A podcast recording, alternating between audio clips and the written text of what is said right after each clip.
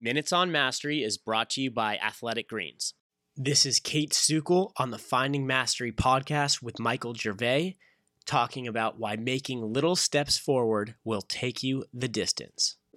So there you are, 17. I'm imagining that's um, a, about the age that you left high school early and went into college. And Mhm. even at that age, you were working to apply science. And Yes. yeah, there you go. All right, which is that that um, takeaway from it's probably cognitive. Uh, I, I'm I, I'm not even going to try to remember some of the, the researchers that would be exploring that. Maybe you remember who that researcher was. I I, I don't want to put you on the spot. I don't it. remember who that was, but Yeah. you know, you have people like Herbert Simon, who was a Nobel laureate uh, in economics, who looked at you know behavior in an economic theory. Um, you have you know folks like Daniel Kahneman, who looks at decision making behavior. Um, there are so many great researchers that that really look at the way that we learn and the way that we apply material so that we don't just do well on a test, but so that we, you know, can actually access that information when we need it in the real world. Okay, so Um, that statement right there is for me has been a, a, almost a life mission is to work to understand how we can better reveal and access the craft that we've refined. And can we do it Yes. in rugged moments and quiet moments and hostile moments? And can we do it in, you know, times of test and times of luxury? Can we access the craft? In your case, it was information that we had so refined to be eloquent in um, this moment and moments in the future.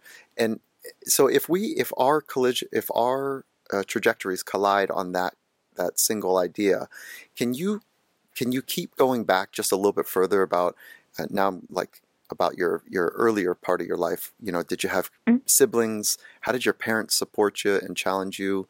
Uh, to think this way or to be interested in in the brain and or taking risks and taking you know leaps where you're not sure if you're going to be successful or not You know, both my parents grew up in in pretty. Um, I, I don't want to say impoverished, but they were, you know, lower middle class. They were always scrounging and saving. Their parents, you know, lived through the depression, um, and so you know they did pretty well, and they really instilled the value of hard work in me um, and my sister early on. But I think the art of discipline came from I was trained as a ballet dancer. I love ballet. I, you know, I know the, the very things that I think bore people to tears about it, the bar work, um, some of the monotony of the exercises. That really showed me how paying attention and really refining little movements can allow you to leap. And it's something that, you know, worked for me, of course, in, in movement and in dance, but it was also something that I saw in, you know, my academic work by taking these smaller bites of things, not trying to, you know, swallow the elephant whole, um, but by working on little pieces, refining them, and then putting them together.